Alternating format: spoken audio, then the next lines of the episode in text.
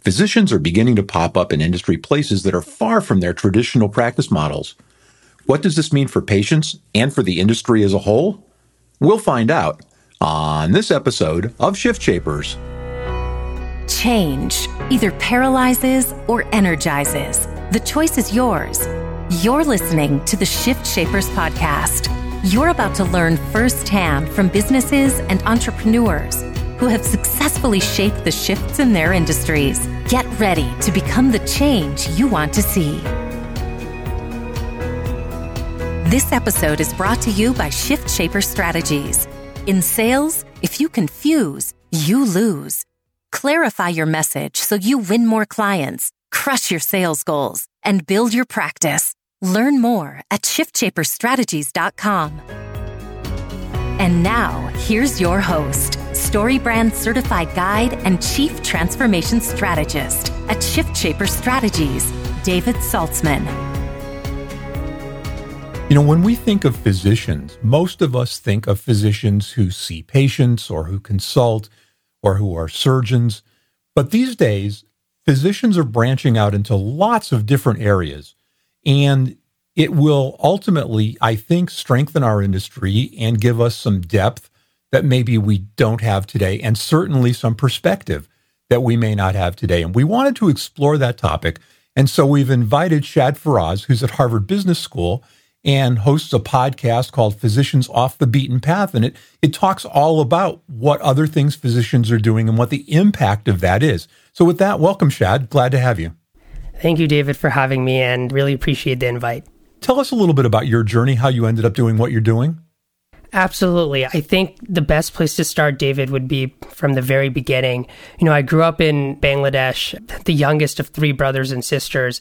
I was born over a decade, actually, after my older brother, so I kind of grew up like an only child. We moved to Canada when I was 13, did middle school, high school there absolutely loved it in Canada. You know, Canadians are stereotypically very polite and nice and welcoming people, and I found that to be very, very true.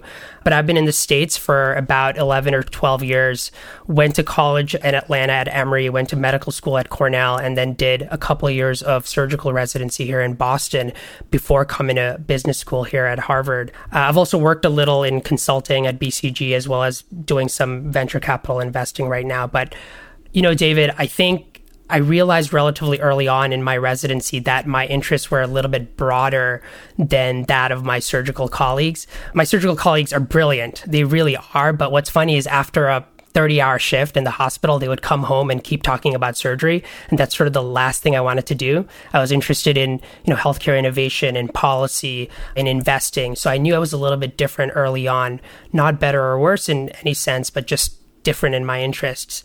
And so my program actually lets folks take time off during residency to go do some research. But I ended up applying to business school and coming to HBS.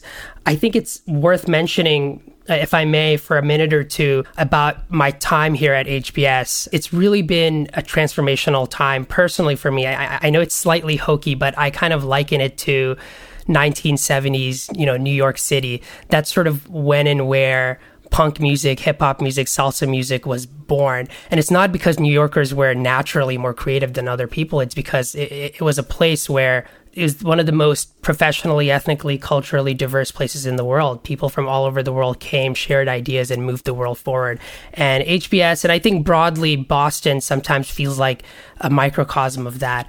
My classmates are engineers, doctors, lawyers, veterans, policy junkies, entrepreneurs, investors, all in one small, tiny area. And, and I think that's sort of the most powerful thing about about this place. And I'll just finish off my story by saying through my time at HBS, I've just gotten the, the freedom, the latitude, so to speak, to explore system level problems in the American healthcare system. Something that, as you mentioned in your intro, not a lot of docs have historically gotten the opportunity to actually do in medical school and, and beyond. And, and that's ultimately why my friend and I started our own podcast, sort of geared towards other docs, which, you know, we can talk about at some point. But that's a little bit of a background about, about me and, and where I am today.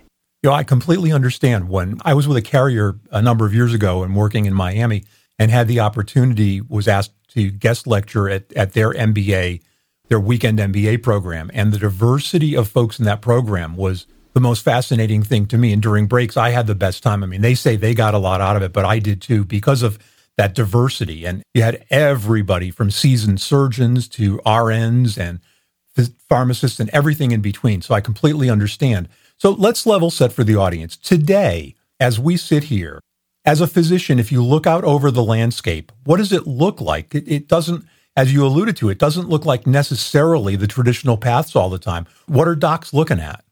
Yeah, so I think there's a lot of things that docs are currently looking at.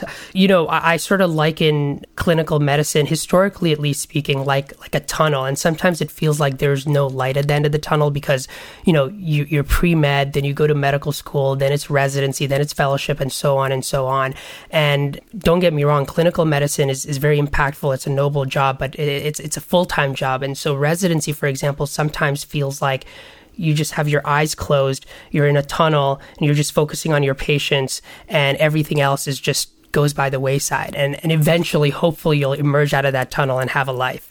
But i think people are realizing that that's not sustainable. That's not really the best way for docs or other clinicians to have the most impact in, in, in the 21st century. So i spend along with my co-host alex we spend a lot of time thinking about what it means to be a physician in the 21st century. And i'm talking to people who have a broader conception of what, of what success or impact actually means whereas 20 30 years ago it was about taking care of patients or doing the best surgeries or doing the best research. Nowadays, people think about you know innovating in the way they, that they actually deliver care to their patients or figuring out how big pharma or, or biotech can be made more sustainable for patients with an eye towards uh, lower cost of care for patients. So those are the things that people are actually starting to care about. I know I'm in the Boston sort of ecosystem where docs are doing anything and everything. Um, I have mentors who are in investing, who are in large uh, med tech companies or, or biopharma companies. I have folks who left clinical medicine, became entrepreneurs, folks who are practicing part time and, and are in consulting firms like BCG or McKinsey. So anything is really, uh, really an option. We, one of our guests in our podcast, Steve Miller, who just retired but was the COO of Cigna and Express Scripts, he mentioned that the medical degree is one of the most flexible degrees in the world because uh, you don't nec- it, it gives you a certain level of transferable skill sets that you can use in a lot of lot of different ways. So I know doctors who ended up being journalists, who ended up being travel bloggers full time, who ended up writing books. You can do a lot of things. One thing I will say though, David, is I've realized because of the lack of direction off the beaten path that people get during medical school or residency, folks who want to explore beyond traditional medicine or research domains are left confused a lot of the time. They just don't know where to start. And so I'll take, you know, three or four calls every single week with doctors who are at various stages of their quote unquote development, meaning interest off the beaten path and and sometimes it'll be just like hey i'm interested in consulting but i don't know what consulting is. Can you explain it to me? So i have to start from the very very beginning. Whereas other folks have really really thought about it. Maybe they've been watching your podcast or my podcast for a few months. Maybe they've read a couple of books by doctors who've gotten off the beaten path. And they have an idea of that they want to be, let's say, entrepreneurs, but they just need a little bit more help and more direction as to how to actually do that. So I would just say to summarize, almost anything and everything is possible for doctors nowadays. And more and more doctors, I think, are stepping up to the challenge. But there still is an information gap and an information asymmetry for some docs. And, and that's ultimately why I think, you know, podcasts or, you know, your show, my show, things like that are incredibly beneficial for clinicians. There are, and this is something that comes up frequently on the podcast, there are a lot of misaligned incentives, misalignment in the system in general. Do you believe that as docs get out into other allied fields, that that might level some of this out and take away some of that misalignment? Is that something that you see physicians playing a role in who are outside of normal practice modes? That's a very good point, and I certainly hope so, and I certainly think so. I remember the second year of residency, right before I came to business school, I was working in my hospital's uh, quality improvement committee, and it's a committee made up of not only clinicians but also hospital administrators. And some hospital administrators are clinicians, but some are not. And I saw that there was almost a breakdown in language, not because both of those groups didn't care about patients or didn't want you know the hospital to succeed in, in doing what it needs to do but they just spoke a completely different language clinicians are used to thinking about you know x y and z they care about you know, their patients, they care about their own sustainability, burnout, things like that. Whereas hospital administ- administrators are looking at the problem from a slightly different lens. And oftentimes they're just talking past one another. And one of the most beautiful things I've realized about coming to business school, and especially with docs who have MBAs are that they act as translators, so to speak, between the medical world and the non clinical world. There's so many non clinicians who are working to improve the American healthcare system, whether it's administrators or folks working in pharma or biotech or investors or, you know, whatever it is, folks who are working at PBMs or payers. All of this ecosystem is necessary in, in moving this very complex somewhat clunky system forward so that it it's better for patients. But I just realized that sometimes on the perspective of clinicians and it's not all of them but but sometimes there's this pessimism that you know folks who are working at payers or folks who are working at big pharma just are you know evil or, or bad people or they're acting with malintent and that's not necessarily the case. I think everyone is just blinded by their own incentives. And everyone thinks that they're doing the right thing. They just can't see the bigger picture. And I think the only way to get beyond that is to just bring all these different people into one room, learn the same language, develop some shared understanding of what's going on, and move forward. And for me personally, I mean, you don't need another degree to do that. I think it's just sort of based on experiences. But for me, these two years have given me some breathing room to meet different types of people within the healthcare system so that I can understand those incentives a little bit better. And now, a word from our sponsor. It's a fact salespeople and organizations lose opportunities because they don't clearly communicate their value. In today's market, your story is your message. It should be crystal clear, perfectly arranged, and precisely targeted to attract the clients you want. As a certified StoryBrand guide, we use the exclusive SB7 process to create that story and the websites and collateral that deliver it. If your message isn't cutting through the noise, we can help.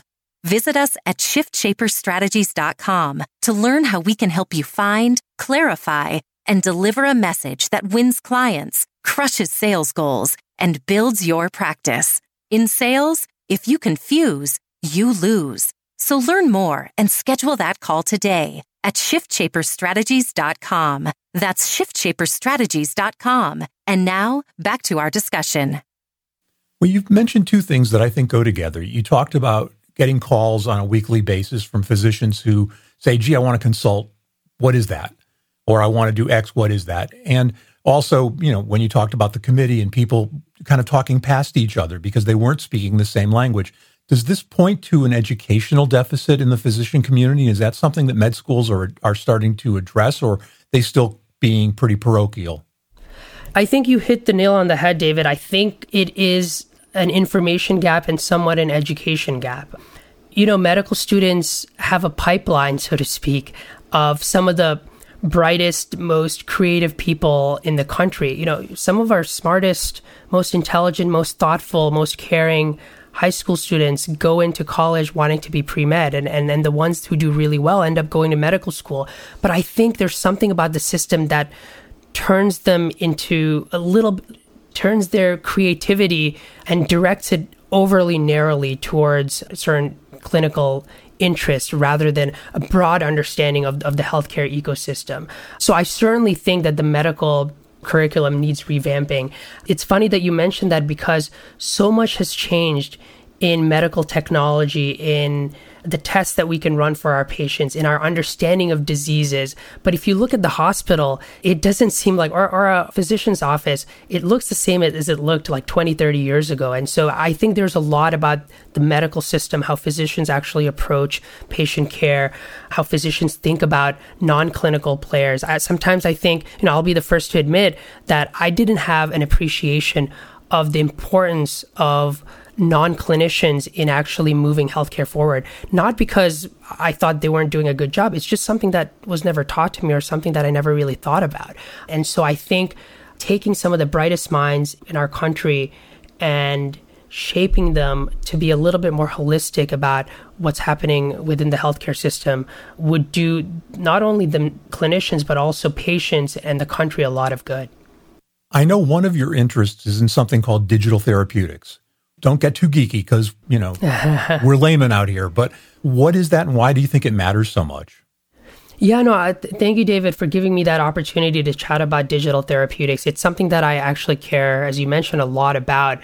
And I'll try not to get too geeky. It's, it's hard for me sometimes, but I think the space is relatively nascent, but it's changed a lot in the last five years. It, it, I'll give an example. It, it started off with sort of repurposing traditional mechanisms of action like cognitive behavioral therapy that you could easily digitize and then put it in the form of an app and then give it to patients. What's different about digital therapeutics versus the health and wellness apps that have been around for a while is that digital therapeutics theoretically are clinically validated, evidence based, go through trials, and are FDA approved and then get prescribed by clinicians, by physicians. And so it's it's think of it as, as sort of a hybrid between those health and wellness apps and traditional pills. Hybrid in the sense that it's still in, in the form of a software, but it should go through the rigor, uh, the traditional rigor that a pill goes through when it tries to get approved. So that's sort of how prescription digital therapeutics started around five to seven years ago by digitizing these traditional mechanisms of action like CBT. I think these were then used for behavioral intensive chronic diseases like major depressive disorder or substance use disorder, for example, by Pear Therapeutics, which is sort of the leader in the prescription digital therapeutic space. But I think more recently and moving forward, we're going to start to see a shift. There's going to be an increasing focus on novel mechanisms of action that you can't necessarily target with just that you can't necessarily target with traditional biotechnology based therapeutics. So Akili Therapeutics, I think, is a good example of this. They've developed a video game for that teaches children with ADHD to multitask or to ignore distractions or to shift attention between different tasks. And that's an example of a relatively novel mechanism of action. And I think stuff like that is going to be increasingly prevalent. And if I may, because sometimes people wonder, okay, that's all well and dandy. It just sounds like a shiny new toy, but what, what's the actual benefit to patients and to the healthcare ecosystem? And I think there's several fold benefits. First of all, I think the development of PDTs, as we call them, prescription digital therapeutics, they're less expensive compared to traditional biopharmaceutical products. One stat I read recently puts PDTs at four to five years of development 40 to 50 million dollars versus biopharma product can take 10 to 12 years 1 to 3 billion dollars another thing is that I think the regulatory path moving forward is going to be a little bit more established and accessible for PDTs. Right now, they're regulated as a what's called quote like software as a medical device, and it's a framework that's been roughly adopted from uh, hardware medical devices. But the FDA is revamping the process and making it a little bit more flexible and amenable to the iterative changes that you would that can be done on software. So hopefully you can improve it in real time. I think another benefit, David, is that traditional pills can't speak. Pills can't communicate, but PDTs can. There's this bilateral flow of information that you just don't get with traditional products. Patients get access to 24 7 care, providers get access to data, hopefully actionable data. You can deploy algorithms to personalize therapy in real time, much faster than you can do with pills. You can also connect a PDT app to a wearable or a monitoring device that can gather what's called digital biomarkers like your activity level or your voice or your weight, whatever it is, and all hopefully to improve the clinical effectiveness of the, of the therapy that it's providing. And my answer by sort of pointing to some of the barriers that are still out there for digital therapeutics. I think, broadly speaking, the largest barrier by far is around reimbursement. Many payers and PBMs, I think this will be of particular interest to your audience. They still aren't overly familiar with, prescription digital therapeutics. You know, Pear Therapeutics does these surveys every once in a while where they survey PBMs and payers and they show that there's still a lot of room to go. I think the last survey that they did showed that 80% of payer and, and PBM reps um, just had little to no exposure on PDTs. And of course, naturally, their institutions didn't cover PDTs. But the 20% that did overwhelmingly covered these digital therapeutic products or were in, were in the process of actually covering them. So I think what gives me some hope is that I think there's some agreement as to how PDTs would be covered amongst the 20% that actually know about them in terms of processes. There's an understanding that you need these digital formularies, you need the prescription and therapy committee to sort of start being comfortable with assessing the clinical data that comes out of digital therapeutics as opposed to traditional therapeutics and then start covering them. I think the, the second barrier is also physician adoption and clinician adoption. It's been a little bit slower than I would have liked, but there's an ongoing generational shift, I think, and that's introducing digitally native practitioners, like folks that are my age, to the workforce. And, and we're a lot more comfortable with these solutions than I think the older generation was. So I think it's a space that I'm really, really excited about, but there's there's a long way to actually go to giving it to reach the broad clinical utility and adoption that we actually are looking for. And that's a great place to end our conversation today. Shad Faraz, I hope you'll come back as your journey continues, because I'm interested to see where you find yourself a year from now or two years from now and what direction you're going in. So you have an open invitation anytime. It's been a fascinating conversation. Thanks so much. Thank you so much, David. I'd love to come back anytime. The Shift Shapers podcast is a production of Shift Shaper Strategies and may not be reproduced or quoted in whole or in part without our express written permission.